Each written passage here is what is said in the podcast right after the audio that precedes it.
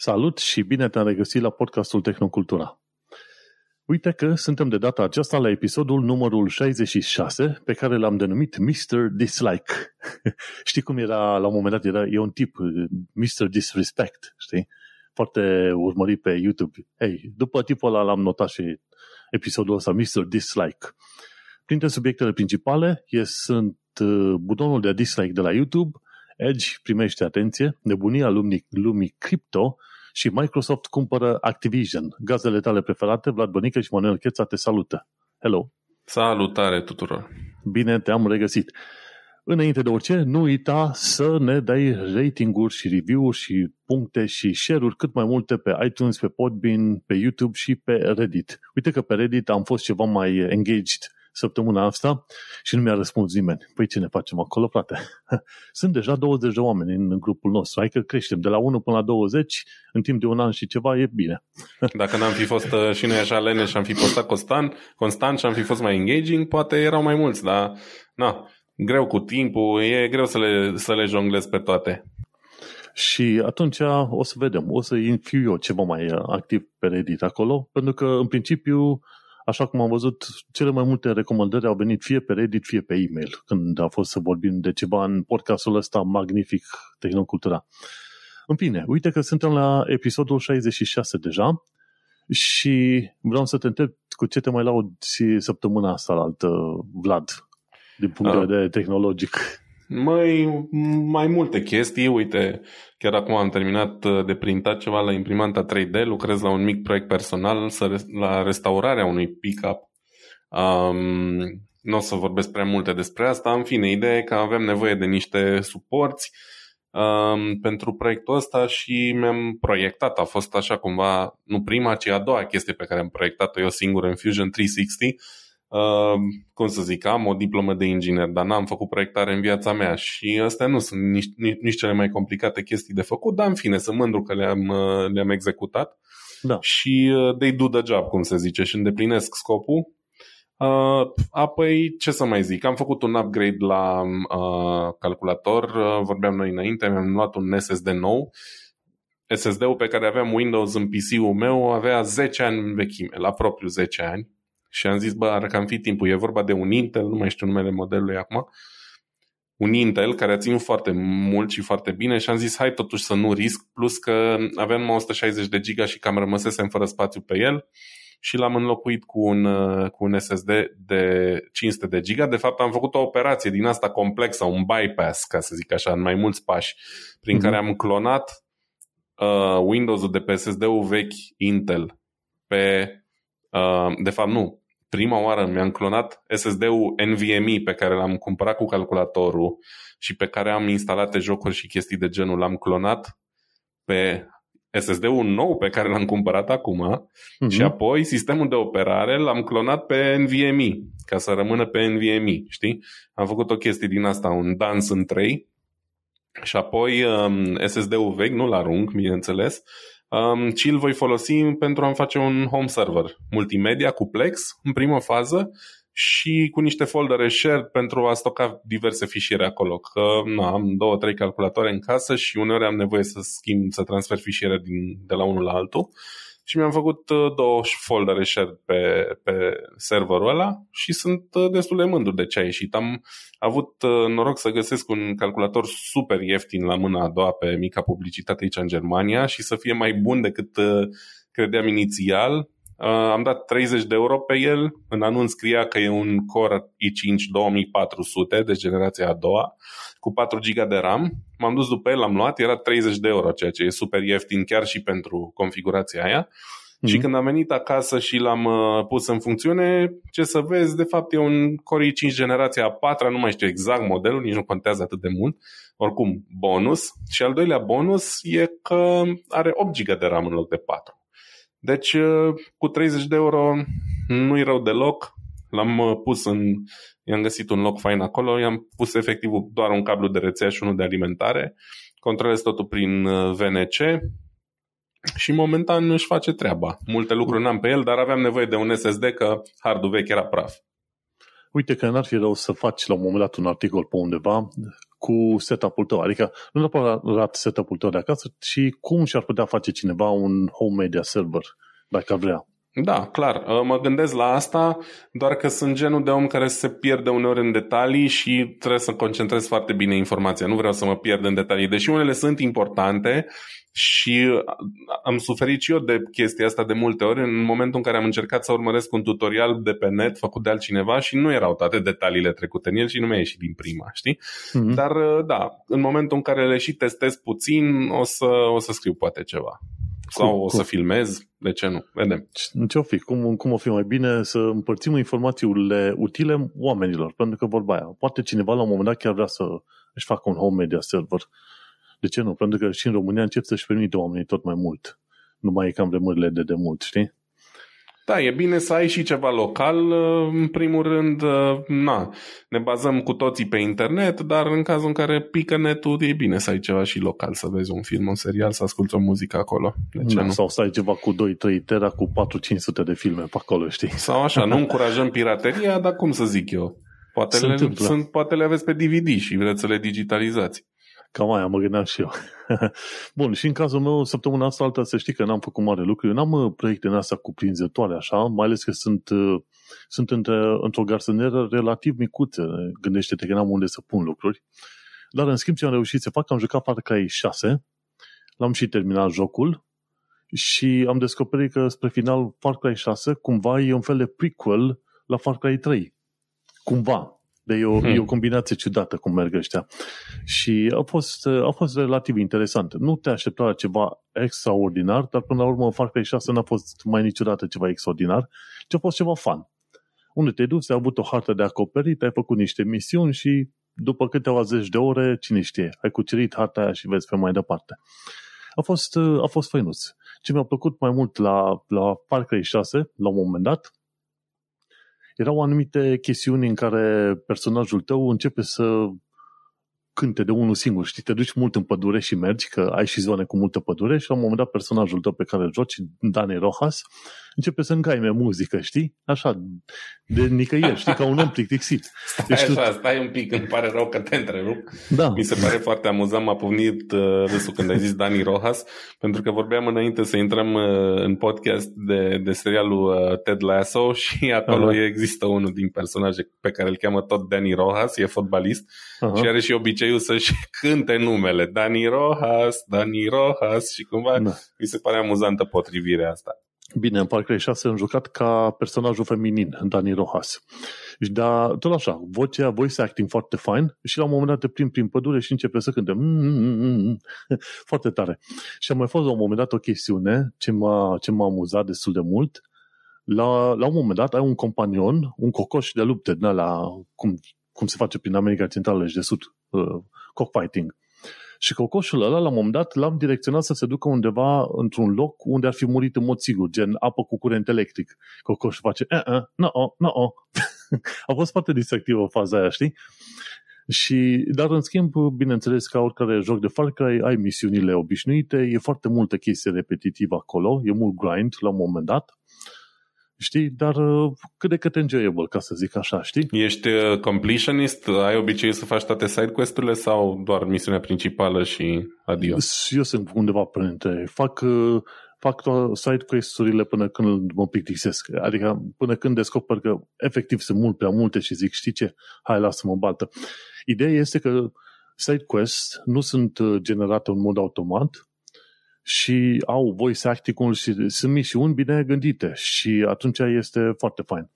Și n-ai uh, plictiseală prea mare la side quest. Mai sunt alte auxiliare pe lângă cele secundare în care trebuie să cucerești o, ce știu, o anumită zonă, alea sunt într-adevăr mai plictisitoare. Iar AI-ul este de toată jena. adică și pentru cei care luptă cu tine și pentru cei care luptă împotriva ta, știi? Dar uh, nu. Ideea este că a fost fun. A fost fun. Cam asta a fost uh, toată ideea. Ce mai a fost fun în săptămâna asta altă a fost că am văzut uh, ultimul uh, episod din ultimul sezon din uh, serialul The Expanse. Cred că o să vorbesc despre el puțin mai încolo. Am văzut doar 10 dar, minute din primul episod, că eu nu l-am văzut. Am uh, început acum să mă o să-ți placă, O să-ți placă. Ideea este că cărțile în baza cărora a fost făcut serialul ăsta, mai pomenesc de o perioadă la 30 de ani de zile după ce se termină sezonul ăsta 6, știi? Deci, uh, dacă mai fac The Expanse, următorul sezon sau ceva, în mod sigur va fi cu o altă echipă de data asta, știi? Dar mai discutăm cam o secțiune pusă deoparte specială pentru The Expanse și o să povestesc de ce îmi place așa de mult.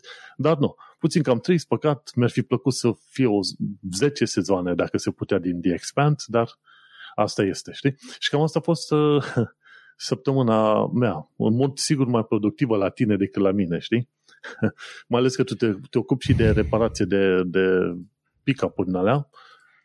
Da, atunci... eu sunt și cu hardware-ul ăsta mai, mai bătrân, nu știu de unde am boala asta, cred că din cauza că nu le admiram când eram copil și nu-mi permiteam și acum uh, îmi place să le iau, să mă joc cu ele, să, le, uh, să încerc să le repar, efectiv să nu le las să moară și da, ce să zic, nu știu dacă o să iasă ceva, dar vedem. Nu, până la urmă te distrează, știi? Dacă îți place, e un hobby foarte bun de avut. Uh, avem prieteni aici care și-au luat pick-up în Londra, au dat o mie și ceva de lire pe el. Deci sunt da. oameni care sunt dispuși să dea un ban sănătos. Poate chiar sunt alții care dau bani sănătoși pe ceva restaurat.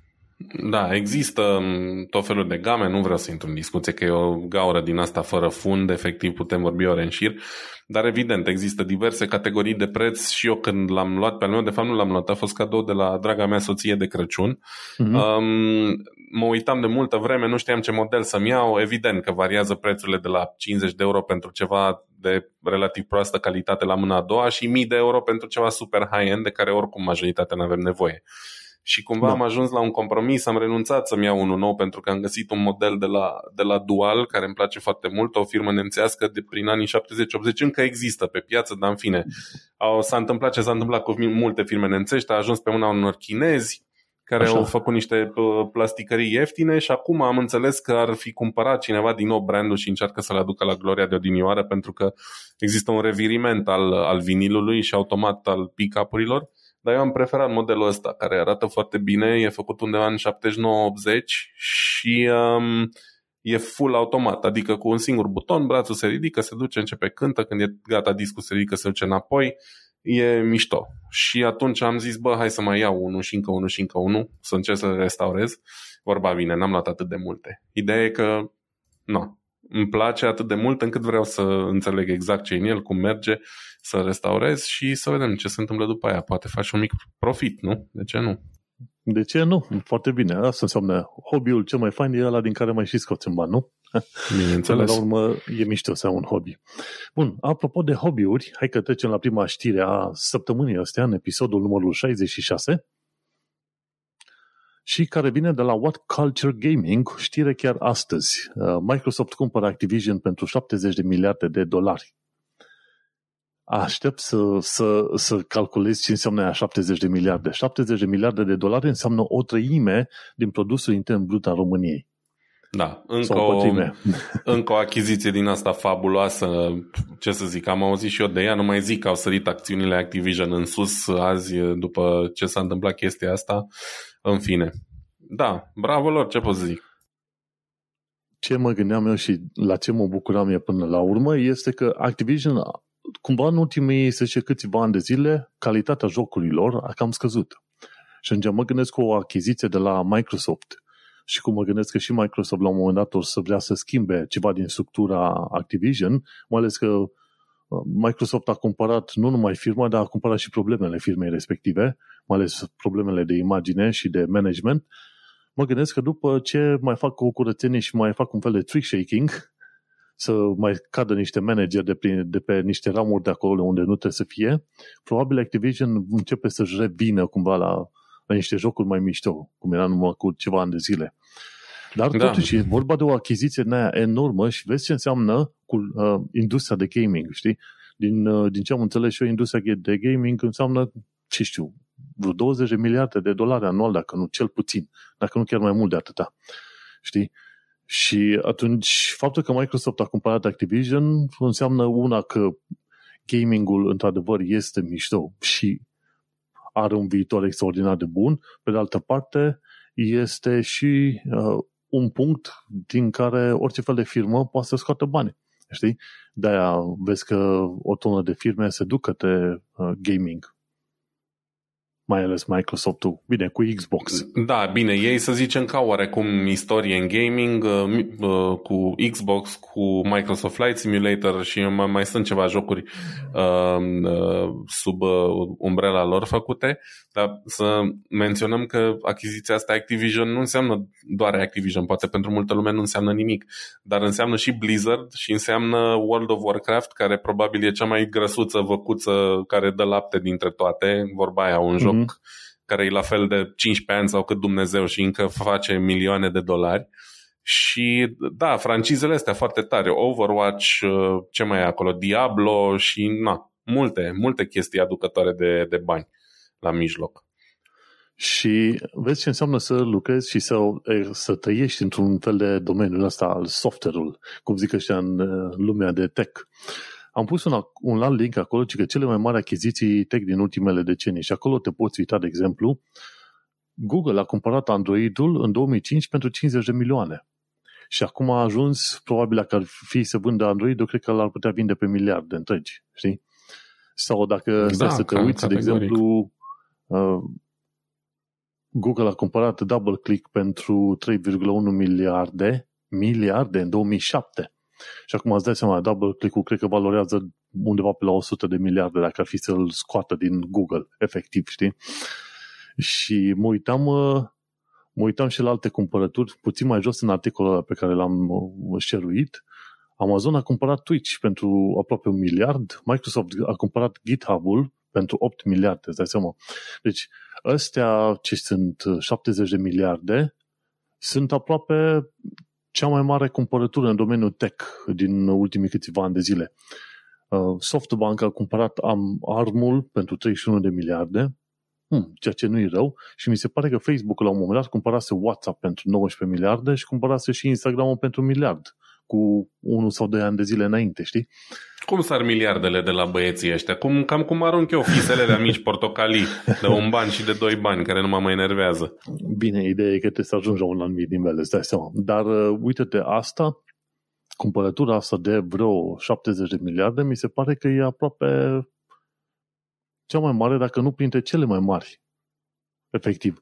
Că am mai cumpărat la un, la un moment dat, Microsoft a mai cumpărat uh, o altă firmă de gaming pentru 7-8 miliarde, nu mai știu ce, am și uitat numele, în fine. Dar a cumpărat de curând. Iar pentru ăștia de Blizzard, Activision Blizzard a dat 90, pardon, 70 um, de miliarde. Puh, tu stai seama cum se învârt acolo banii pe la ăștia. Dar asta îți arată și interesul oamenilor pentru gaming și vezi cumva, cred că se face un, o mișcare, un shift așa de la filme, în principiu, se duc oamenii mai mult pe, pe gaming. Și asta înseamnă că la un moment dat, știi, nu, nu mai este gaming rușinos. Și asta înseamnă că nu, când te gândești, banii ăștia cei mai mulți nu vin probabil de la adolescenți sau tineri care n-au bani de cumpărat jocuri, știi? Tot de la adulți care se joacă. Că în ultima, nu știu dacă ai văzut, s-a schimbat atitudinea probabil în ultimii 10 ani de zile. Înainte dacă spuneai că ești adult și joci jocuri video, ți se spunea că ești un ciudat din subsolul părinților, casei părinților, ceva de genul ăsta, știi cum era mitologia americană. Pe când în ziua de astăzi este ok să recunoști, băi, am un joc video, mă joc. Nu contează pe ce platformă, că e consolă sau nu, știi? Și a devenit mai acceptabilă treaba asta și cu ocazia asta oamenii au și cumpărat mai mult. Da, pentru că acum noi conducem lumea.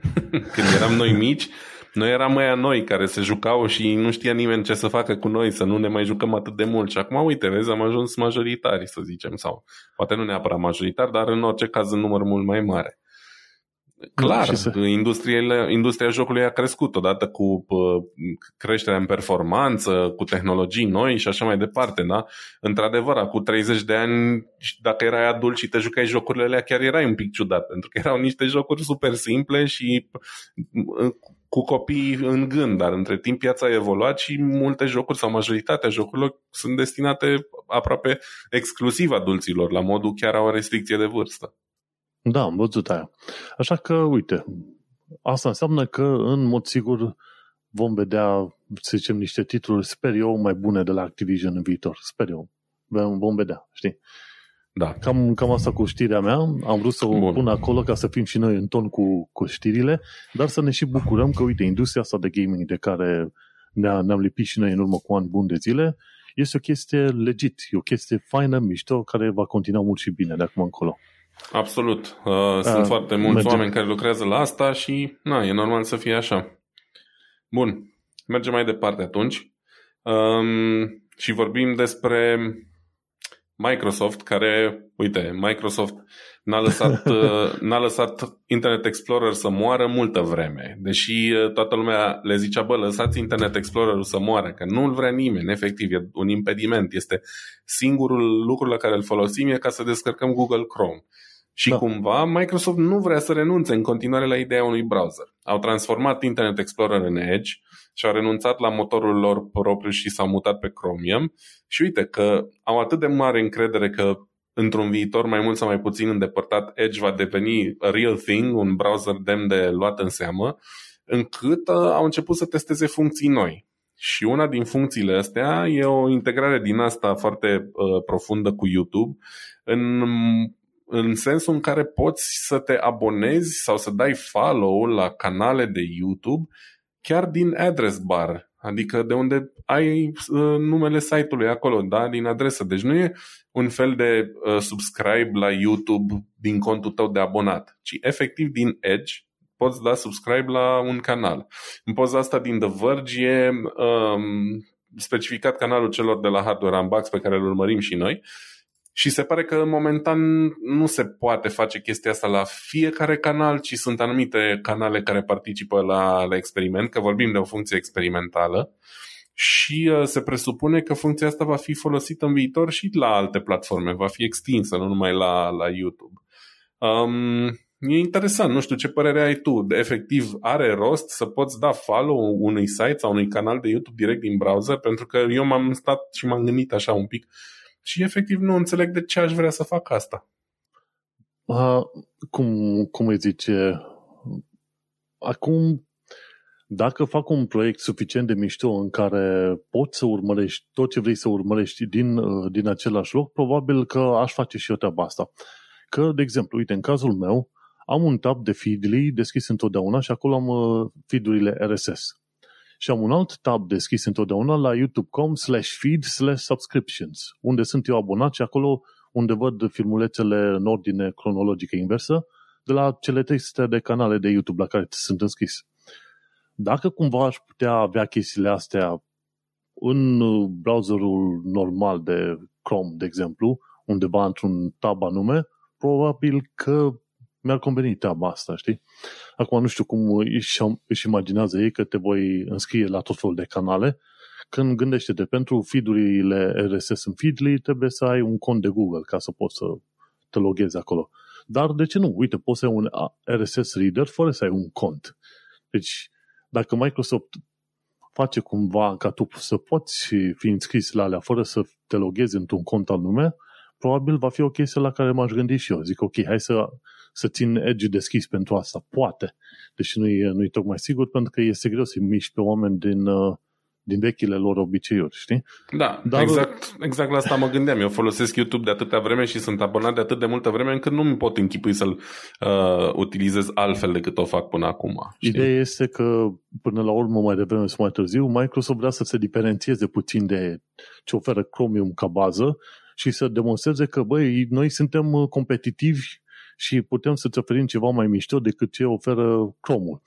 Păi, uite, ce ar putea, fi, ce ar putea oferi mai mișto decât uh, ce oferă Chrome-ul este, de exemplu, să permită extensiilor să aibă un, un control mai mare sau putere mai mare în browser. Că, de exemplu, în Chrome, în Chrome-ul obișnuit, în Google ce vrea să facă este să uh, restricționeze o bună parte din, uh, să zicem, atribuțiile extensiilor. De exemplu, o extensie pe care o folosesc des este Ghostery care blochează tot felul de trackere. Și cumva lui Google nu-i convine treaba asta și vrea să blocheze uh, să zicem, uh, reach-ul sau puterea pe care ar putea avea o asemenea extensie în browser în sine. Deci, cumva, Edge ar putea ieși la înaintare să spună nu, noi vă dăm voie să aveți niște extensii ceva mai puternice, cum e prima versiune de extensii în uh, Chrome, de exemplu, știi? Și atunci poate, poate că ar merita în cazul respectiv. Dar deocamdată faptul că te poți înscrie direct din URL e o chestie, dar nu e suficientă ca să mă facă pe mine să mă mut pe Edge. Și să nu uităm că este greu să mă muți de pe un blog de pe un, uh, să zicem, program pe altul. Cel mai multe i-ar putea ajuta pe ăștia de la Microsoft în două cazuri. Noi, utilizatori de Windows care își instalează Windows-ul și nu știi prea multe, așa că vor intra pe Edge fără vor, nu vor, sau pentru secțiunea Enterprise, știi? Doar în cazurile astea să, să zicem că Microsoft s-ar bucura să aibă ceva mai multe influențe și acces la oameni sau oamenilor să le dea acces la internet prin Edge și uh-huh. nu mhm. Chrome sau alte chestii, știi? Dar altfel, oamenii care sunt deja învățați cu Firefox sau Chrome nu prea mult studii în locul ăla. Da. E, mi s-a părut mai mult interesant și mă gândeam care e părerea ta. Um, e interesant cum Microsoft tot experimentează în continuare cu, cu browserul și nu, nu, nu lasă să moare ideea de browser proprietar Microsoft, știi? Cum, cumva este bine, dar hai să ne ducem uh, la ideea de browser proprietar la Apple, da? E Safari. Safari este denumit în lumea web developerilor, ca mine și ca mulți alții, noul Internet Explorer. De ce? Pentru că Safari cumva este actualizat doar când sistemul de operare este actualizat. Ori asta este o problemă destul de mare în momentul în care vezi că browserele sunt actualizate cu gen Firefox și Chrome, probabil cel puțin o dată pe săptămână, dacă nu mai des, știi? Și au uh, tot fel de feature support, în special pe chestiuni legate de uh, web development, gen uh, CSS, JavaScript și ce vrei tu. Safari e puțin în urmă la, la anumite chestii și developerii îl numesc noul Internet Explorer, știi? Și, într-un fel, este bine ca mai multe companii să aibă browserele lor. Pe de altă parte, este important să ai browsere care, până la urmă, respecte standardele, știi? Și uh, mi-ar fi teamă ca la un moment dat Edge-ul să fie foarte bun, să fie recunoscut și acceptat de milioane de oameni, ca mai apoi să devină un browser prost și neglijat, cum a fost Internet Explorer 11. Internet Explorer, când a venit în schemă prin probabil 95, era super mișto. La un moment dat a introdus o chestie numită ActiveX. Îți permitea să faci niște instalări de applets, de Java applets, să faci ceva mai dinamic și mai mișto pe pagină. Uh-huh. Și după aia a fost printre primele să facă Ajax request, să facă sistemul ăla în care tu poți, fi pe o pagină, nu mai trebuie să dai refresh, apeși pe un buton și se, fa- se face un network request, se trimit for, uh, formulare și ce vrei tu, fără să se facă refresh de pagină. Și Internet Explorer a venit cu idei faine la vremea sa, după care a devenit un fel de backwater project, un fel de uh, proiect pe care l-a, l-a cam uitat Microsoft-ul, știi? Și asta uh-huh. e cea mai, cea mai mare. Uite, după cum se vede că nu sunt foarte serioși, nici Apple nu se ocupă de Safari cum ar trebui să se ocupe. Da. Dacă vrei să dai o portiță omului să intre pe internet, păi fă bine ca acel browser să fie super tare, top-notch, super mișto, știi? Iar deocamdată Edge nu, nu este pentru mine așa ceva, cum nu este nici Safari. Așa că nu o să mă mute. E o idee mișto, lasă-i să experimenteze în continuare, dar te să arate că ei sunt foarte serioși pe chestia asta. Așa e. Sunt de acord. Um, Safari la fel. În momentul în care mi-am luat Mac, mamă, ce mai îmi lăudau unii Safari, că ce browser mm-hmm. bun, că nu știu ce. Efectiv, primul lucru pe care l-am făcut a fost să descarc Google Chrome. Pentru mine, momentan, oricât de rău ar suna, asta nu există alt browser. Uh, mai încerc și cu Firefox din când în când, dar și el a avut momente când a fost bun și acum parcă și-a pierdut cumva din, uh, din putere. Bun, mergem mai din, departe. Din lustru, da. Mai departe, uite, am un, uh, un colț numit Crypto Crazy Corner, colțul nebunilor cripto și, într-adevăr, este, este o chestie foarte interesantă să urmărești fenomenul ăsta cripto și trebuie urmărit, trebuie să-l învățăm și trebuie să-l, uh, să-l, să-l băgăm bine la cap, pentru că cripto, blockchain, chestiile astea, DeFi, NFT-uri, asta nu dispar și ca, ca idee, ca concepte, sunt o chestie extraordinar de bună și probabil fac parte cumva din viitor. Nu vor fi în mod exclusiv viitorul, cum, uh, cum îl laudă ăștia. Cripto și metaversul sunt viitorul. Nu, prietene, fac parte din viitor. Sunt ceva pe acolo. Nu înseamnă că vor fi în mod exclusiv. Toți oamenii care spun că o să fie numai în mod exclusiv chestiile astea uh, sunt, uh, cum zice în engleză, scripters, uh, drifters, grifters, oameni care caută să te păcălească, să-ți vânde ceva în mod obligatoriu, știi? Și Crypto Crazy Corner ci că un laptop 386 ca să minerească Bitcoin în valoare de un singur dolar, ar trebui să lucreze timp de 586 de milioane de ani. Hai să văd, da, nu, pardon, 584 de milioane de ani. Știi? Și nu știu dacă știi, există o modă acum. La fel cum e moda aia, poți să joci jocul, uh, era un joc de shooter, acum îmi lipsește în cap, făcut de ăștia de id. Poți să joci Doom? jocul cu... Da, poți să joci Doom pe device-uri vechi și au, au reușit să facă ăștia să joace Doom pe monitorul de la frigider, pe un aparat din ăla de, de naștere, cum se zice, de graviditate. Tot așa există trendul ăsta, poți să faci mining de criptomonezi în dispozitive vechi. Nu contează că e practic sau nu, dar vreau să vadă, bă, se poate. Și un timp a făcut uh, treaba asta cu un uh, laptop de numit Intel 386 SX cu un procesor Intel 386 de 16 MHz, știi? Și a făcut omul nostru un calcul, zice, măi, ca să minerească un, un singur dolar în Bitcoin, iar lua, pe laptopul respectiv era un laptop Toshiba, da? E un laptop Toshiba. I-a luat 584 de milioane de ani. și am pus asta în, în cripto una la mână să vedem, să, să vedem cât de nebunie, cât de mare este nebunia asta cu cripto, dar pe de altă parte să vedem și cât de mult a evoluat tehnologia în zilele noastre, să vedem că de fapt față de laptopul ăsta Toshiba T3200SX din 89, cum a evoluat tehnologia. De exemplu, laptopul ăla a costat 6300 de dolari în 89, respectiv 13.000 de dolari în banii de astăzi. Ei, cu acești 13.000 de dolari ai la un moment dat un calculator probabil de milioane de ori mai puternic decât acel Toshiba. Ok? Și atunci am pus asta în show notes ca să îmi aduc și eu aminte, să ne aducem și noi aminte puțin, trebuie să vedem cum a evoluat tehnologia, fratele meu, de, din, din uh, ultimele cât? 90 până acum, 3 decenii. În 3 decenii, de milioane de ori mai puternic. Și e super tare figura asta. Absolut, da. Uh, și... Acum încep să încetinească lucrurile. În ultimii 30 de ani au zburat. Uh-huh. Da, voi uh, știi cum este graficul ăla la logaritmic și la un moment dat urcă, urcă, urcă și pe aia încep exact. să fie să se apatizeze puțin curba către vârf, așa, știi? Și asta pentru că devine din ce în ce mai greu să faci ceva super performant în aceeași suprafață, știi? Dar se găsesc idei, uite cum am discutat noi la un moment dat de, în episodul trecut de acei tranzistori dinamici care ți-ar permite să adaugi cu 85% mai multă performanță în același procesor, ori dacă nu, sunt uh, CPU-urile foto pe bază de lumină. Cum îi ziceam, photocomputer diodes, ceva acolo. În fine, am și uitat termenul. E acum, am discutat despre la cu vreo două episoade, ceva de genul ăsta, știi? Da, da, mi-aduc aminte. Care și el ar fi foarte rapid pe anumite tascuri foarte specifice, deci nu pentru computer general, știi?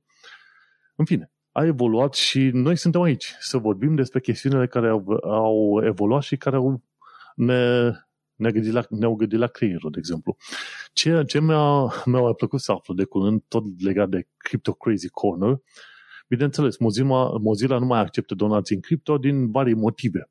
Dar guess what? Ci că o tranzacție pe blockchain-ul Bitcoin consumă energia consumată de o casă din SUA pe timp de 77 de zile faci o tranzacție pe blockchain-ul Bitcoin, energia consumată ca să se înscrie acea tranzacție pe blockchain e cât energia consumată de oameni în două luni de zile și ceva, o casă. Pentru Ethereum, ci că e o chestie mai scurtă, e doar energia consumată pe șapte zile decât o familie. Și, mă, este extraordinar pe de șapte, ridicol. scuze, pe șapte zile sau pe șapte, șapte de zile? Deci șapte, șapte de zile pentru Bitcoin, dar pentru Ethereum Ah, este ok. undeva 8 zile. Știi? Deci 77 de zile pentru Bitcoin, 8 zile pentru Ethereum. Și de ce? Pentru că Bitcoin este puțin mai vechi și până la urmă, dacă se să te uiți, blockchain-ul de la Bitcoin are acum un tera, iar ăla de la Ethereum are vreo 400 de giga, știi? Și ca să minerești, să bagi în blockchain-ul respectiv, consume extraordinar de multă uh, energie. Și apoi te-ai gândi vreodată că ai vrea să investești în asemenea monezi când uh, o singură tranzacție consumă energia pe două luni de zile a unei case? te gândești de două ori, știi? Da. E, not Și- cool. Știu clar. Și de mai multe ori s-au zis asta pe tot felul de surse, inclusiv din România, citisem și pe blogul lui Vali Petcu, zosa.ro. Știu că mulți oameni nu sunt de acord cu el și nu, nu sunt în asentimentul lui multe chestii, dar au zis o chestie pe bună dreptate. A zis, băi, cum poți să fii fan cripto cu bună știință când vezi că distruge efectiv mediul înconjurător?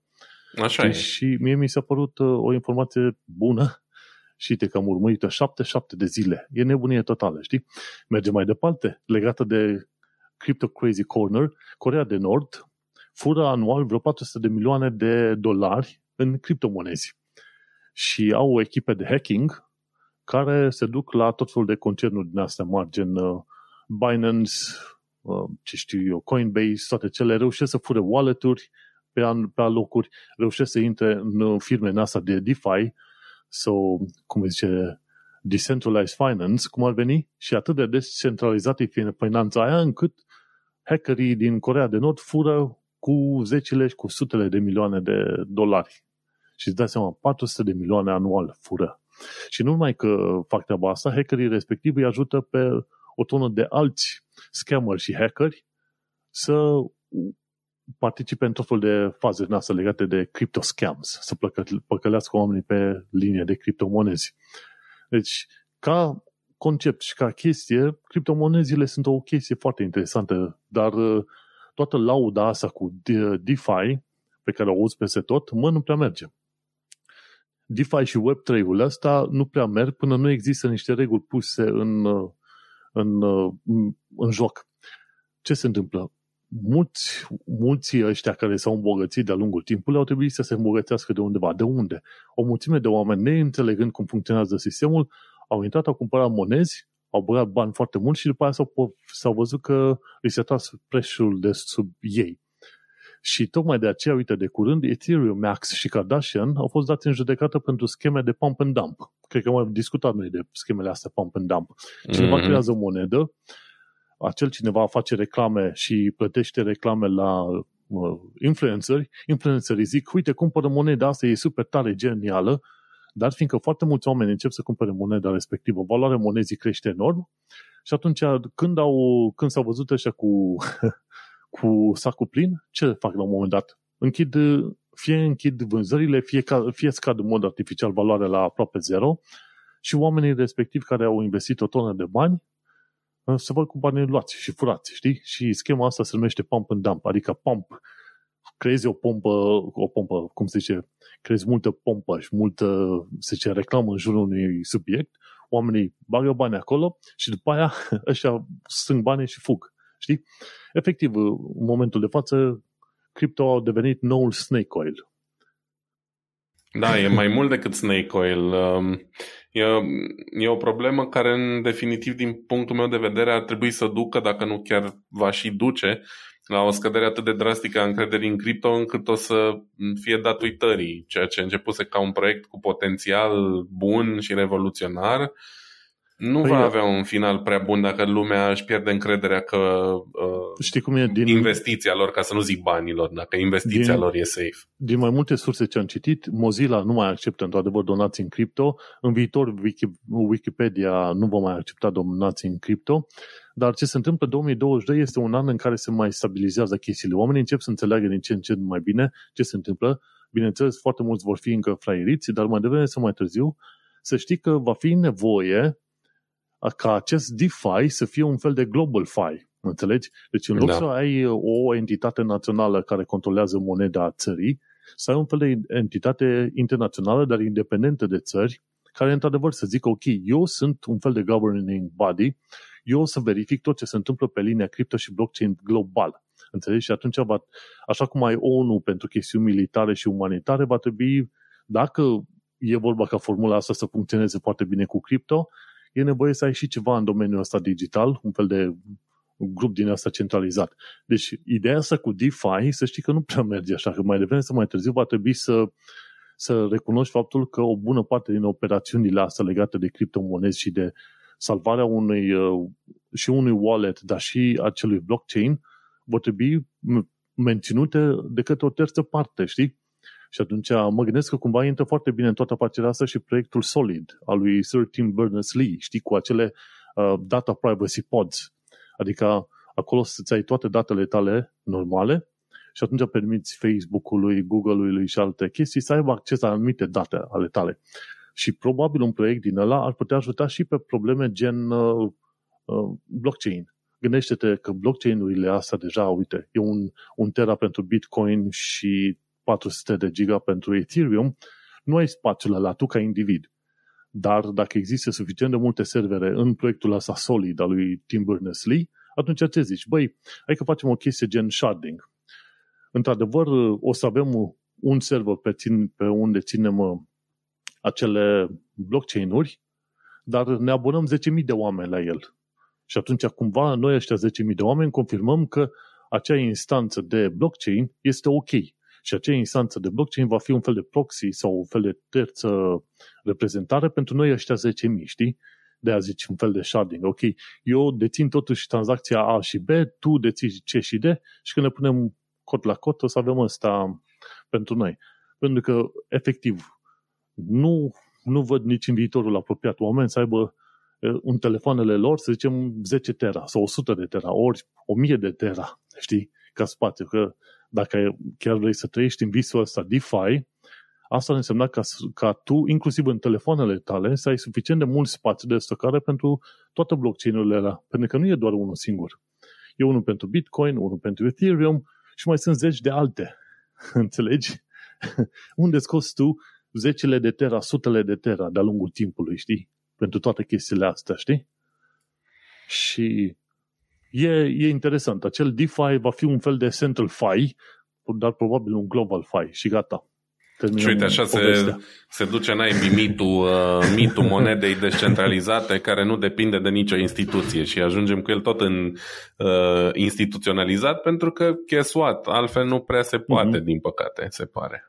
Nu, nu poți că, uite, nimerești într-un vest sălbatic, dar uh, știi cum e, până la urmă tot ai nevoie de un vest sălbatic, că la un moment dat să-ți dai seama că ai nevoie de reguli. Da. Știi? nu, și cam asta a fost toată chestia asta cu, cu Crypto Crazy Corner. Mă mai uit pentru că e un subiect demn de urmărit și e un domeniu tehnic care trebuie înțeles de-a lungul timpului, nu trebuie aruncat așa, hop, deoparte, NFT, nu vreau să aud. Nu, nu trebuie să învățăm nu. și să înțelegem să mergem pe mai departe. Absolut, uh, și eu am început să mă documentez și să mă uit la niște cursuri și să citesc mai mult despre cripto, nu pentru că mi-aș dori neapărat să investesc, pentru că eu sunt un criptosceptic în continuare, mm-hmm. ci mhm. pentru că vreau să înțeleg mai bine mecanismele astea, știi, și cum funcționează și să-mi dau seama dacă are rost să-ți riști, să-ți riști banii să investești pe termen lung, pentru că pe scheme pump and dump oricum n-am eu timp să mă ocup cu așa ceva. Uh, unii câștigă, dar majoritatea pierd din ele. E mm-hmm. efectiv ca la păcănele, știi? Uh, da. Câștigă prietenul de lângă tine și pare că are multă criptomonedă și te fraierește și pe tine să, să intri în schema asta doar că ăla ori știe mult mai multe despre cripto decât tine și atunci așa, ori a avut o singură dată noroc, ori tot mm-hmm. cripto ăla pe care îl are nu poate să facă nimic cu el, că nu-l poate schimba în ceva folositor, să zicem, știi? Dar să mhm. zicem, mai se întâmplă mai rar că în ziua de azi, contra unui mic comision, poți să schimbi cam orice cripto în, în uh, monedă fiat. Dar, na, mă rog, și eu mă documentez, vreau să fiu și eu ca copii cool, să înțeleg uh, ce e cripto și ce e NFT. NFT mm-hmm. cumva e mult mai ușor de înțeles oricum și mai simplu uh, conceptul. Dar, uh, da, în continuare sunt sceptic că merită banii mei chestia asta. Am puțin cripto acolo, dar n-aș face niciodată o investiție majoră. Poate așa un 10%, să zicem că la un 10% m-aș, uh, m-aș arunca. Mm-hmm, mm-hmm. No. Și cam, cam asta deocamdată. Atât am vrut să zic. M-a uimit faza aia cu 77 de zile energie consumată pentru familie, știi? Și da. Hai da. să mergem pe mai departe. Sunt curios de acel dislike pe YouTube. Am auzit discuția asta pe acolo. Pentru mine a fost relativ neimportantă, dar vreau să văd punctul tău de vedere. Da, um, e vorba de um, binecunoscuta problemă sau cel puțin binecunoscută în uh, mari consumatori de YouTube. Eu sunt un mare consumator de YouTube uh, pentru că eu am înlocuit de vreo șase ani de zile cablu TV cu YouTube. Efectiv, la mine merge YouTube non-stop. Dacă nu pe muzică, atunci pe ceva canal din ăsta de tech, de știință, de auto, chestii care mă interesează pe mine. Da? Și tot descoper uh, tot felul de lucruri faine acolo. Dacă televizorul mă prostea cras, consider că uh, YouTube-ul mă, mă ajută să îmi dezvolt anumite cunoștințe. Pentru că pot fi mult mai selectiv, bineînțeles. Nu doar că YouTube în sine e bun, dar canalele pe care eu am ales să le urmăresc uh, consider că sunt utile și uh, educative. În fine, ideea e, Că tocmai despre asta e vorba. YouTube, uh, dintr-o, printr-o decizie din asta care a uh, șocat pe toată lumea, mai ales comunitatea YouTuberilor, a decis uh, acum, nu știu, vreo lună sau ceva de genul să renunțe la butonul de dislike, strict la butonul de dislike. Uh, din uh, platformă, um, cumva ca să prevină, vezi, Doamne, atacuri din astea de bullying, uh, dislike attacks în care, nu știu, un creator zice ceva greșit sau face o prostie și brusc e bombardat cu sute de mii de dislike-uri uh, la postările lui și așa mai Auzi, departe. nu era vorba de numărul de dislike-uri? Că butonul de dislike Da, da, da. Asta, scuze, asta vreau să zic. Numărul de dislike-uri nu se mai vede. Pentru că lumea, mm-hmm. nu știu, nu, nu înțeleg cum funcționează faptul că vezi sau nu numărul de dislike-uri la a bombarda un canal. Pentru că dacă unii se vorbesc să bombardeze un canal de, cu dislike-uri, nu contează dacă tu vezi numărul sau nu. Pentru mm-hmm. că creatorul respectiv, el le vede și afectează oricum statisticile la fel ca și până acum. Problema mea și a celor ca mine cu asta e că, uite, eu, după cum ziceam, eu caut conținut educativ sau caut un, un tutorial, o instrucțiune, da? Cineva care poate să mă ajute într-o problemă pe care am. Și să știi că YouTube-ul chiar m-a ajutat în multe situații de-a lungul anilor ăstora să rezolv o problemă sau alta sau să învăț cum se face nu știu ce. Și în primă linie, în modul în care sortez dacă uh, video ăla merită da, atenția ta chiar și pentru primele 30 de secunde ca să-ți dai seama dacă e bun de ceva sau nu, e raportul like versus dislike. Da? În momentul în care găsești, nu știu, tutorial de dat cu lavabil pe pereți. Că vreau să dau cu lavabil, n-am mai dat niciodată. Și găsesc un caut pe YouTube, găsesc o listă întreagă, dau click pe primul video, că ea are cele mai multe view-uri, dar în momentul în care intru, văd că are, nu știu, raportul de like-dislike e foarte disproporționat. Are mult mai multe dislike-uri decât like-uri Următoarea chestie e să citesc două, trei comentarii și zic toți, a, ăsta își bate joc, că el de fapt dă pe pereți cu, nu știu, vopsea de mașini. Da? Un exemplu exagerat. Și atunci, bun, am închis clipul, trec mai departe, nu mai pierd vremea cu el. Știi? No. Era pentru noi, consumatori, un mijloc foarte bun de a evalua. A, că există atacuri cu dislike. Cum să zic eu, cred că sunt atât de puține totuși la cât de mare e YouTube în ziua de azi încât nu merita făcută schema asta doar pentru asta. Probabil Auzi, că există eu... mai multe motive acolo. Aia mă gândeam și zic, mă, nu cumva a fost un fel de red herring sau un strawman, gen, hai că vă aruncăm chestia asta, voi să vă bateți cu pumnul în piept că vă place butonul de dislike și numărul de dislike-uri, pe când noi pe, pe undeva în subsol facem alte schimbări. Da, e foarte posibil. Astea nu le știm noi, n-are rost să uh, vorbim prea mult despre asta ca o conspirație. Ideea e că inclusiv mari creatori de YouTube, cum ar fi Linus, da, unul din cei mai mari creatori pe partea de tech, uh, sunt foarte supărați pentru că și ei realizează că potențialul uh, pozitiv al butonului de dislike, oricât de ironic ar suna, e mult mai mare decât ăsta negativ. Și oamenii poate vor fi tentați și eu chiar sunt tentat să nu mai, nu mai acord atenția unui clip dacă mi se pare că, nu știu, cum să zic, ar putea fi mai multe dislike-uri decât like-uri acolo, dar nu văd. Atunci sar peste, nu știu. În fine, Ideea e că lumea e nemulțumită și uh, articolul ăsta eu l-am pus aici din How to Geek, dar de fapt discuția a avut loc deja și tot Linus a fost ăla la care am văzut-o prima oară, acum mm-hmm. mai bine de două săptămâni, cred, sau cred că când eram în concediu. Da, um, cam așa, două, trei săptămâni, să știi. Da. Uh, e bine, e vorba de faptul că există o extensie, o extensie pentru um, mai multe browsere, Firefox, Chrome, Edge, Opera și Brave whatever that is, n-am auzit în viața mea de browserul Brave. Brave e construit tot pe Chromium, dar e mai mult privacy related. Da, mă rog, să fie sănătos. Ideea e că există o versiune a acestui add-on pentru fiecare din browserele astea, care ceea ce face îți permite să vezi din nou um, numărul de dislike-uri ale unui clip. Doar că there's a catch, da, există o, o steluță acolo. Nu vorbim de numărul exact, pentru că uh-huh. cei de la YouTube nu mai dau acces nimănui la baza aia de date decât propriului creator. Da?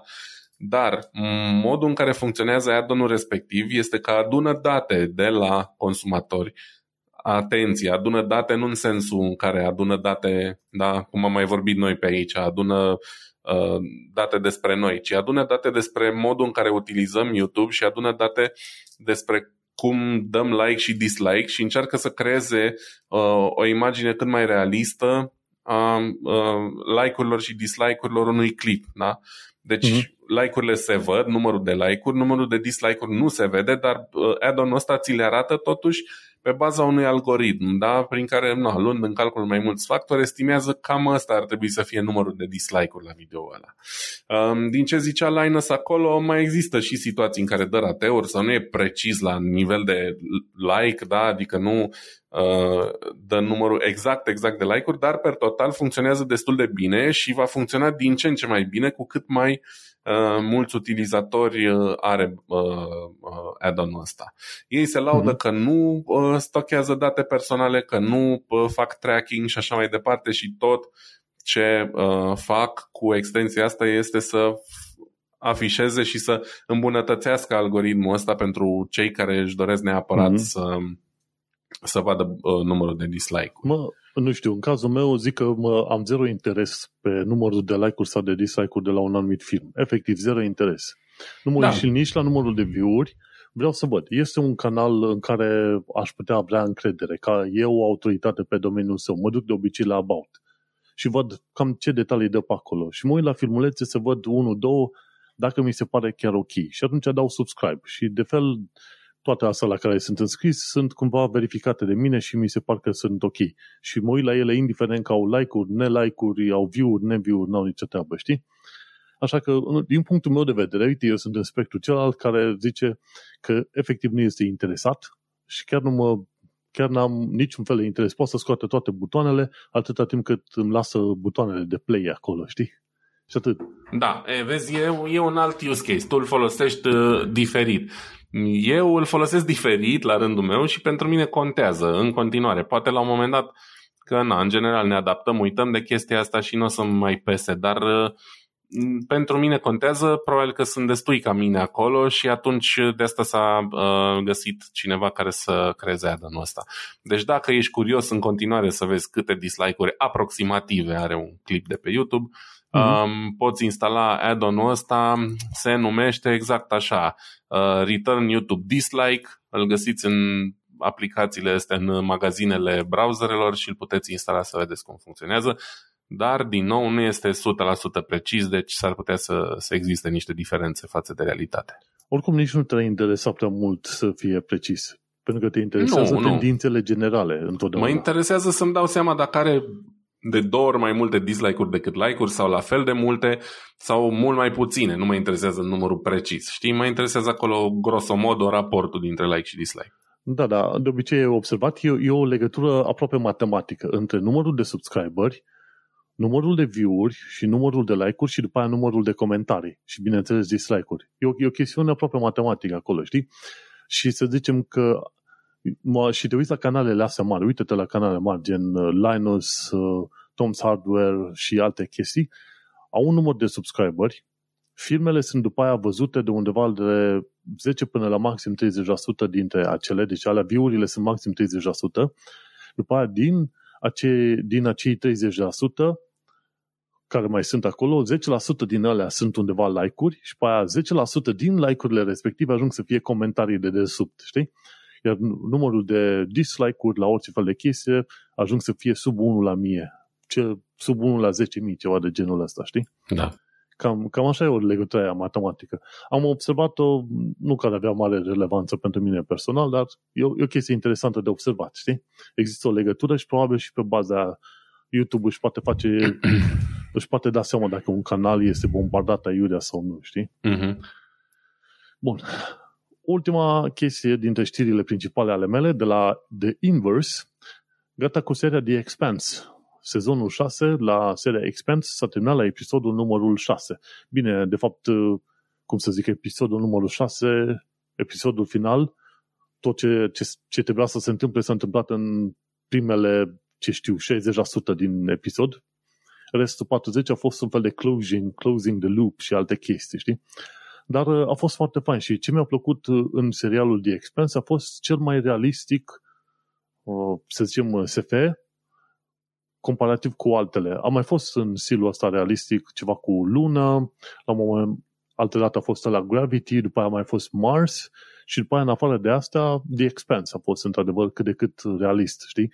Când accelerezi, bineînțeles, trebuie să ai foarte multă, să zicem, uh, foarte mult fuel, combustibil și după aia când ajungi în zona aia la altă la destinație, trebuie să întorci naveta invers și după aia să decelerezi, înțelegi? Și asta, asta este o chestie perfect reală. Nu poți să faci, deci cum vezi în filmele alea Star Wars, că la un moment dat nava zboară și pe aia face o, o traiectorie curbă, pur și simplu, doar, doar având uh, mijloc de propulsie în partea din spate a navei, e, așa ceva este imposibil. Dacă vrei să ai și o curbă de genul ăsta, tu la un moment dat și dacă vrei o navă în spațiu să se comporte ca aia de pe, ca un avion în aer pe pământ, aer pe pământ, pe planeta asta, da? În aerul planetei astea, ce se întâmplă? Tu la un moment dat trebuie să ai și niște jeturi în față care cumva cumva încetinesc pe o anumită direcție și pe să alte jeturi din lateral care să împingă nava mai încolo, știi? De aia, filmele Star Wars și Star Trek sunt SF-uri, dar sunt foarte out there. Deci nu prea respectă niciun fel de chestiune, aproape niciun fel de chestiune din asta științifică. Pe când The Expanse mi-a plăcut mai că până la urmă și când te mișcai în, pe centura de asteroizi, în tot felul de stații din astea de minerit, aveai, cum să zice, cum să zic, acei bocanci metalici, știi? De care erai prins. Și în, în anumite scene arătau cum unii mergeau pe, pe podea și ceilalți, ceilalți pe tavan. Pentru că ei fiind în centura de asteroizi, gravitația este destul de mică pe acolo, știi? Și unii, unii mergeau pe tavan cu capul în jos și așa alții pe podea. Era o scenă foarte interesantă în toată afacerea aia, știi? Și uite cum s-au gândit ei la tot felul de chestii. Ok, nu avem gravitație, dar uh, totuși putem să facem pe oameni să meargă de colo-colo, știi? Având uh, aceste, acești bucanci magnetici, cum ar veni, sau metalici. Și mi-a plăcut.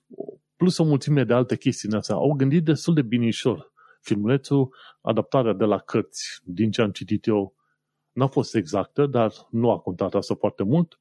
Finalul a fost super fain și până la urmă cam la aia mă așteptam să fie și chiar a fost mișto uh, cum, cum s-a terminat și serialul. Nu dau prea multe detalii pentru că știu că tu n-ai văzut și alți oameni n-au văzut The Expanse, dar ar trebui să-l vadă pentru că, într-adevăr, e, e o chestie foarte interesantă.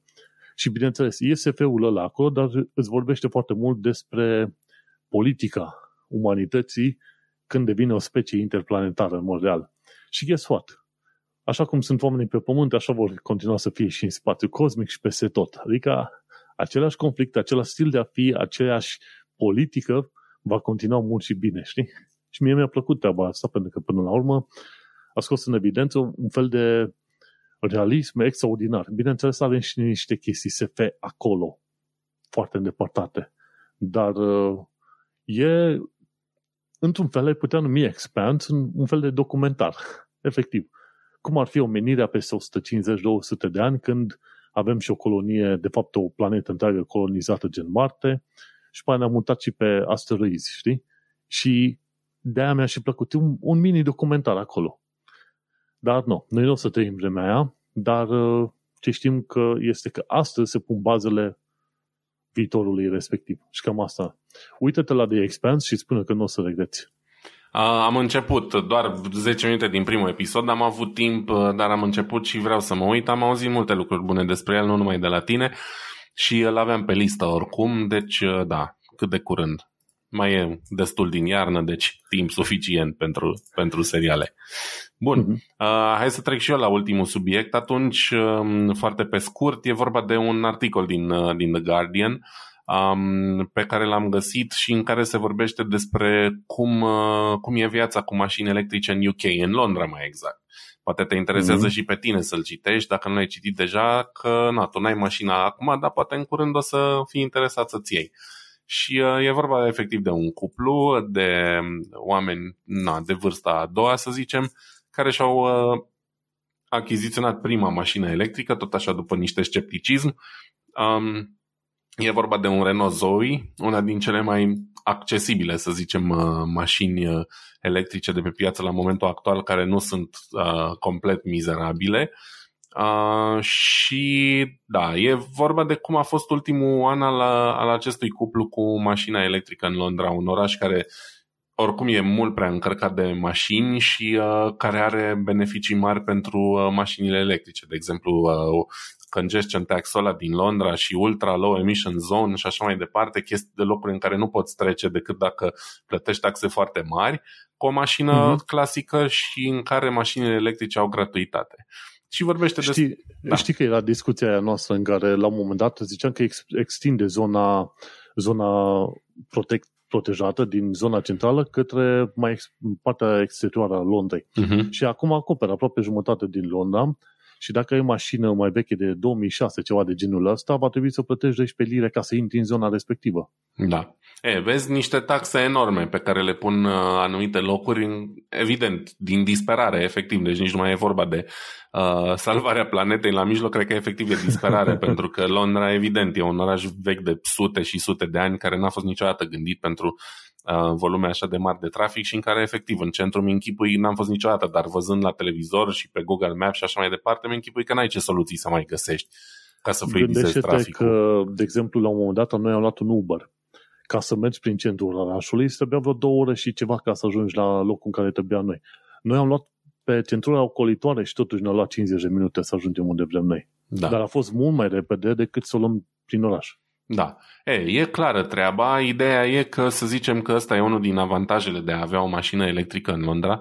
Faptul că poți trece prin centru nederanjat și poate în condițiile date, dacă valorile de trafic chiar au mai scăzut din cauza taxelor ăstora, poate că chiar merită uh, în anumite circunstanțe.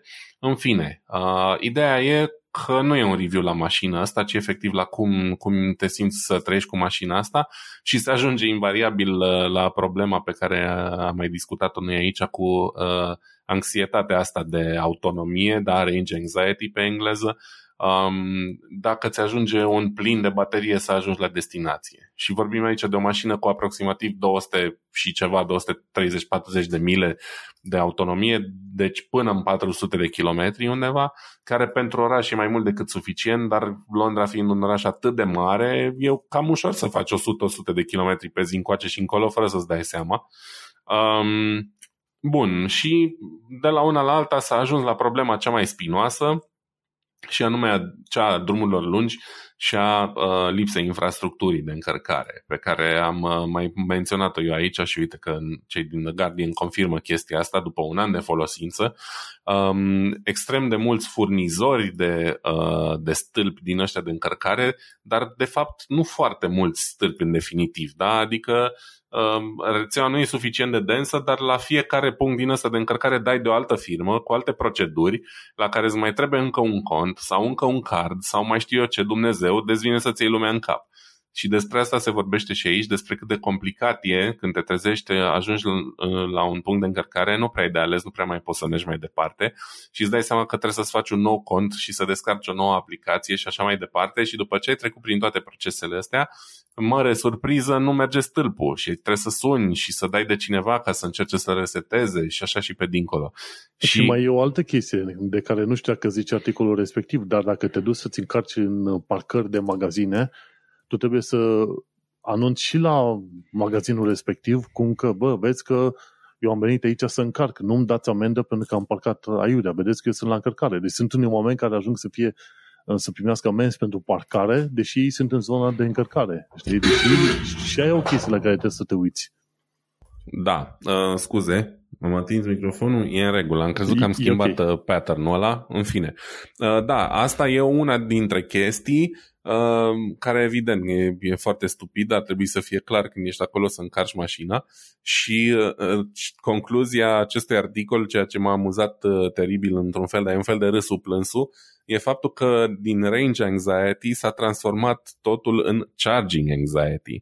Adică nu, nu le mai era frică că rămân fără baterie, ci le era frică de ce se întâmplă când vor să încarce mașina. Or să găsească un charger suficient de rapid, o să funcționeze, uh, o să poată face plata, o să le accepte cardul, le mai trebuie un cont nou sau nu și așa mai departe. Și uite, vezi, asta uh, e exact ce vorbeam uh, noi, cred că mai de mult, despre faptul că e nevoie de o mult mai bună uh, standardizare a lucrurilor ăstora, știi? În momentul de față e o goană din asta nebună, fiecare vrea să furnizeze servicii pe limba lui, cum ar veni, dar pentru client asta e o mare problemă și dacă lucrurile nu se schimbă în curând, cumva iarăși, e un ca la cripto, da? Un lucru bun poate să se transforme repede într-un fiasco dacă Uh, oamenii își dau seama că le, le produce mai multe uh, probleme, probleme decât da. Uh, beneficii, știi? Uh, nu suntem chiar acolo, dar uite, Londra, da? unul din cele mai tare orașe din lumea asta, din toate punctele de vedere, are problemele astea. Și atunci stăm și ne gândim, uh, extrapolând, când se va întâmpla în România să existe o infrastructură coerentă și bună pentru mașini electrice. Când se va întâmpla în Germania, că eu pe aici văd foarte puține, sunt din ce în ce mai multe, dar în continuare foarte puține puncte de încărcare. Și așa mai departe, știi? Și ne dăm seama că oricât de mult ne-am am vrea noi să fim early adapters, uh, dacă am fi mult mai mulți early adapters decât sunt în momentul de față, ar fi o problemă uriașă, pentru că nu am avea unde să ne încărcăm mașinile. Eu de-aia am făcut pași mici, am început cu scuterilă, scuterul meu electric, uh, momentan mă acomodez cu el și cu viața cu un vehicul cu două roți electric și dacă lucrurile evoluează bine, uh, poate în curând, în curând, cândva și o mașină. Momentan sunt de părere că da, pentru oraș e foarte ok un vehicul electric, de aia scooterul îmi satisface mie nevoile, stând și într-un oraș destul de mic. Mi-ar plăcea cei drept și să merg cu el în München uh, într-un weekend și să mă plimb, dar știu că nu mi-ajunge bateria să mă duc și să mă și întorc. Dar, uh, în orice caz, are niște avantaje clare, în schimb, în continuare, pentru drumuri lungi e aproape exclus. Doar dacă îți place să stai foarte mult prin parcări, atunci poate fi alegerea potrivită pentru tine. Da. Știi cum ai putea face o serie din aia interesantă la aventuri cu scuterul prin München. Și te duci, pleci dimineața și ajungi a doua zi seara acasă. Da, mi-ar plăcea, dar asta ar însemna să investești și într-un GoPro și nu mă dau afară chiar așa banii din casă, nu mai are rost să dau banii pe tot felul de prostii. Mm-hmm. Um, dar da, am avut uh, aventuri de genul ăsta de am ajuns acasă cu 0% baterie efectiv de la muncă când locuiam înainte în, uh, în Baden-Württemberg și m-am ofticat într-un fel că n-am, n-am filmat aventura, că am plecat eu fericit cu 55% baterie de acasă, într-o zonă extrem de deluroasă, uh, în care tot drumul către muncă e la deal și am ajuns la muncă cu vreo 23% baterie, mă mir că am ajuns și cu atâta, și efectiv la întors am zis, bă, asta e, ce-o fi, o fi. În cel mai rău caz, trag pe marginea drumului, eu chem pe nevasta mea, aduc bateria acasă, o încarc și mă întorc peste o oră și îmi ajunge să ajung n-a fost nevoie. Dar în momentul în care am tras scooterul în fața garajului, aveam 0% arătat, afișat. Deci, uh, na, mm-hmm. am reușit. Asta e important, că n-a rămas prin vreun câmp. Da, deocamdată este o aventură, dar îți dai seama, ca orice fel de alt domeniu, în ceva timp, în ceva timp însemnând 50 ani, da? Deci când discutăm de chestia asta, se va mai reglementa treaba, pentru că chiar și în UK se știe că mai au nevoie de undeva de 120.000 de alte puncte de încărcare. Știi? Deci chiar, chiar au foarte serios în discuție să instaleze încă peste 100.000 de puncte de încărcare în tot UK-ul. Ei știu da. că infrastructura lipsește. Și tocmai de aceea, uite că se discută treaba asta, dar când și cum? 50 ani de zile. Da, dar după așa. cum ziceam, nu numai numărul lor uh, trebuie să crească, dar e nevoie să crească și gradul de standardizare, să folosească toți aceleași sisteme, da, exact. să folosească o aplicație sau două, nu 20 și așa mai departe. Știi? Uh, uite, în uh, domeniul automotiv uh, se, se întâmplă chestia asta. La început tot așa, fiecare producător auto își făcea sistemele după cum îi ducea capul, știi? Și aveau fiecare ideile lor despre cum ar trebui să, să funcționeze comunicarea între componentele electronice în momentul în care mașinile au început să aibă un număr mai mare de, de componente electronice. Da? Și unii au folosit un tip de bus și alții au folosit altfel de interfață și așa mai departe, până și-au dat seama că e extrem de scump ca fiecare să-și, să-și facă chestiile lor și ar fi mult mai ieftin dacă ar fi un, un standard pentru ca furnizorilor să poate func- da, vorbi în aceeași limbă, indiferent cu cine da, o de da. face. Și atunci există sintagma asta de colaborăm în standarde și concurăm în implementarea lor. Da? Adică mhm. există mm-hmm. un standard, trebuie să respecti un set de reguli, dar ai o oarecare libertate prin care poți implementa lucrurile mai bine decât concurentul tău, știi? Și cam așa ceva trebuie să se întâmple și cu încărcarea cât se mai va, curând. Se va întâmpla, nu e nicio problemă, ideea de timp și de presiune, știi? Da. Bun, uh, hai că am terminat și noi cu știrile principale, să ajungem puțin de la astea la teme mai scurte, bineînțeles fiind scurte, normal că nu o să intrăm în prea mare detaliu, dar uh, poate că mi-ar fi plăcut să intrăm în detaliu. Dar vedem. Aici, la secțiunea asta de știri mai scurte, știrile pun pe alea pe care probabil am fi vrut să le discutăm și n-am mai avut când. Știi, uite, e de la Tom's Hardware, de exemplu, un MSI RTX 3090 Ti care consumă 450 de W. Tu îți dai seama, și 3080 pe care l-am consumă la maximul 380 de W. Cât un reșeu. Deci, efectiv, ajungem la un moment dat să consumăm extraordinar de mult, multă energie. Bineînțeles, 3090 Ti este pentru overclocker, pentru super entuziaști, pentru cei care fac video editing 3D în Blender și Katia și AutoCAD și ce vrei tu. Nu, sunt, nu e pentru oamenii normali, nici 3090 nu e pentru oamenii normali. Abia, abia 3080, cred că ăla ar fi punctul superior pentru oamenii normali, înțelegi? Altfel nu. Dar uite-te la consumul de energie electrică, este nebunie totală. Bineînțeles că nu-ți va consuma 450 de când pornești calculatorul. Mă le maximul, dar îți consumă când e să-ți consume, înțelegi? Și mâine, pe mine o să vezi că îți consumă mai mult decât uh, orice ai electric în casă. Da, am, am, a fost o perioadă în care consumurile scădeau pentru că tehnologia permitea să scadă consumurile și acum uh, cumva pentru că tehnologia se apropie de minimul ăla fizic posibil, încep să crească consumurile pentru că vor face chipuri mai mari ca să obțină performanțele alea, știi? Uh-huh. Uh, dacă e bine sau nu, e clar că nu e bine. Orice lucru care consumă prea multă energie pentru prea puțin beneficiu nu e un lucru bun. Acum, na, fiecare, cum se descurcă. Ne gândim și că nu-și permite oricine un 30-90 și vor fi prea puține ca să, ca să omoare planeta. Cam așa. Bun, următoarea chestie de la IEEE Spectrum, uh, un heads-up display pentru mașină, testat pe o mașină de la Mercedes-Benz și dacă reușești să te uiți la filmulețul respectiv, heads-up display-ul ăla este foarte mișto, îți reflectă imaginea în, uh, în parbriz și îți arată chiar foarte fain unde trebuie să te duci, du-te înainte, mai la stânga, mai la dreapta, îți arată viteză, ce vrei tu.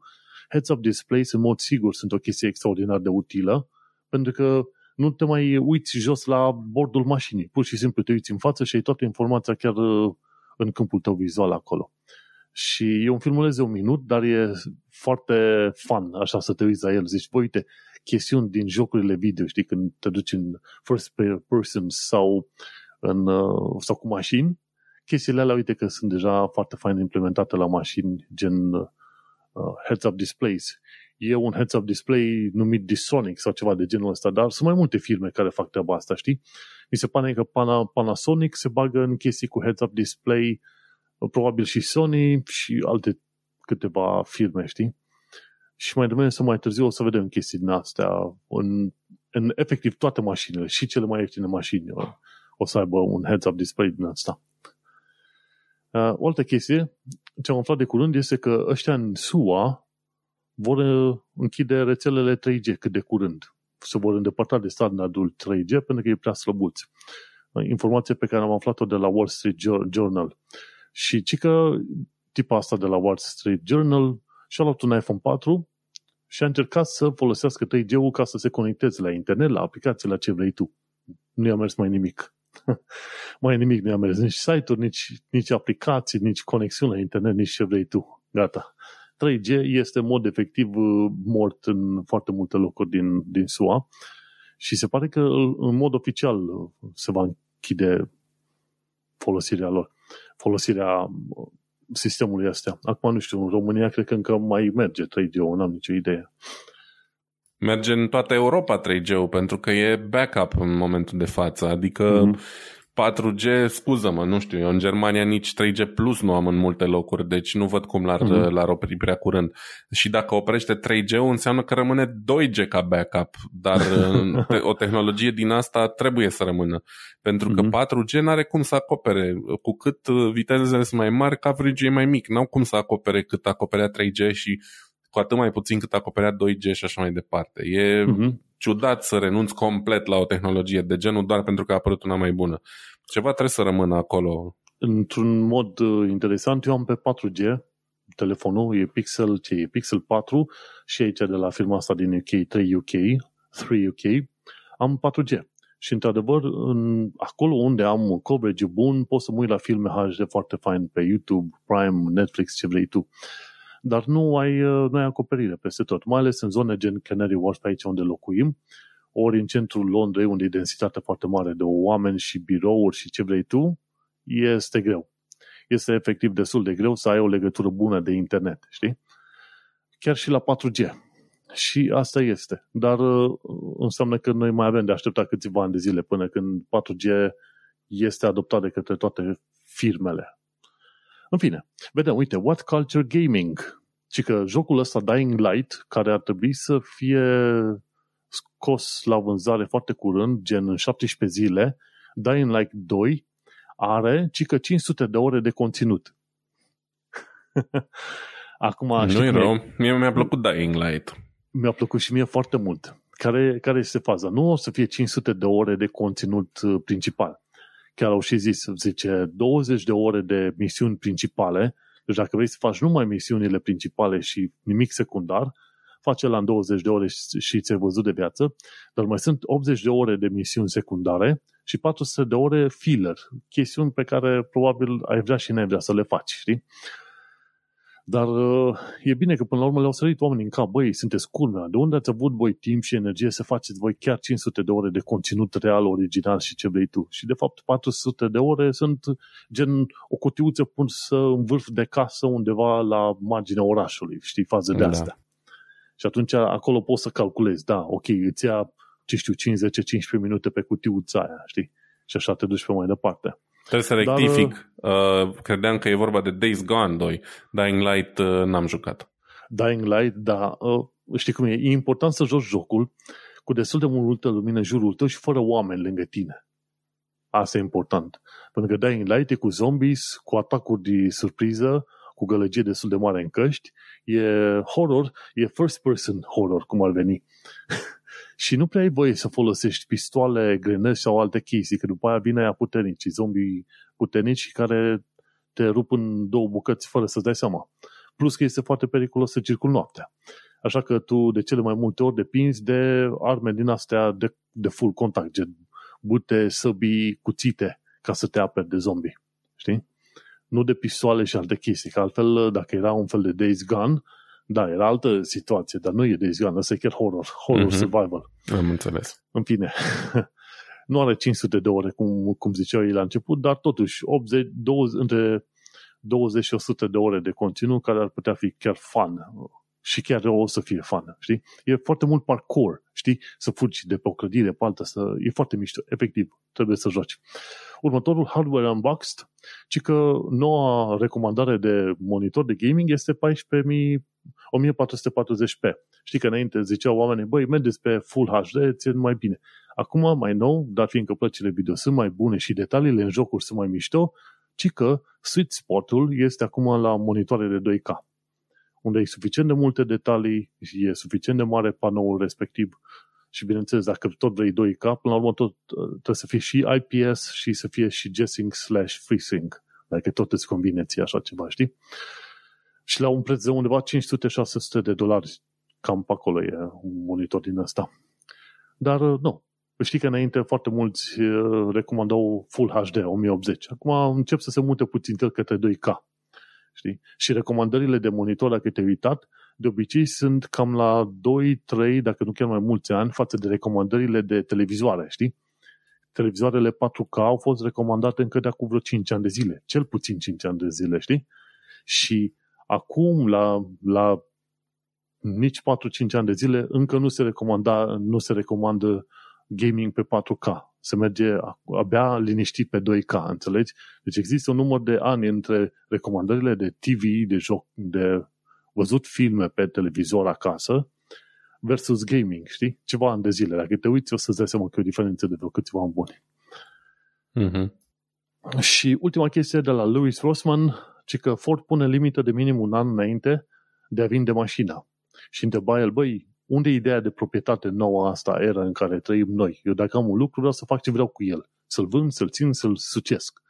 Ce se întâmplă cu ideea de proprietate și cu faza aia că atunci când se livrează o mașină, are o serie de servicii închise și trebuie să plătești un fel de service charge sau un fel de serviciu ca să poți să ai acces la acele servicii ori la cele funcționalități. Ori asta nu este cea mai simpatică chestie, înțelegi? Dacă tu te-ai plătit pentru o mașină, să aibă toate la care ar trebui să le aibă, nu? Și Louis Osman întreabă în ziua de astăzi, băi, ce se întâmplă cu ideea de proprietate? În filmul este fain, uită-te dacă îți convine și dacă ai timp, știi? Cu siguranță. Și cam atât. Și cam atât. Uite că am ajuns deja destul de târziu cu episodul. Ne-am mișcat am bine, ajuns... au fost multe chestii de vorbit și ne-am mișcat chiar bine azi. Da, păi nu că nu vrem nici să plictisim oamenii aiurea. Am ajuns la finalul episodului 66, înregistrat în data de 18 ianuarie 2022, bineînțeles într-o zi de marți. Episodul l-am denumit Mr. Dislike. Am vorbit despre buton de dislike, Edge primește atenție, nebunia lumii cripto și Microsoft cumpără Activision. Și ceva shameless plugs, dacă ai, Vlad? Um, nu foarte multe, ca de obicei uh, încercați să faceți o faptă bună, donați niște bănuți, donați niște haine, un echipament electronic, un laptop, o tabletă, um, alte shameless plugs momentan nu am. Bun, Dar lucrez, meu, lucrez la niște chestii mai încolo. Foarte bine. Foarte bine, o să așteptăm știrile de la tine. În cazul meu, mă găsiți pe manuelcheța.com, unde am podcastul Un Român în Londra, pe care îl public uh, sau îl înregistrez cam la o oră de zile după, o oră după ce înregistrez podcastul ăsta. Pentru că marți e zi de podcasting. Bun, și cam atât. Uite, uh, episodul 66, mersi fain că ne-ai ascultat. Sugestii, reclamații, recomandări pe tehnocultura.com sau dacă nu pe canalul de Reddit. Și ne mai auzim. Vlad Bănică și Manuel Cheța te salută. Pa, pa! Numai bine!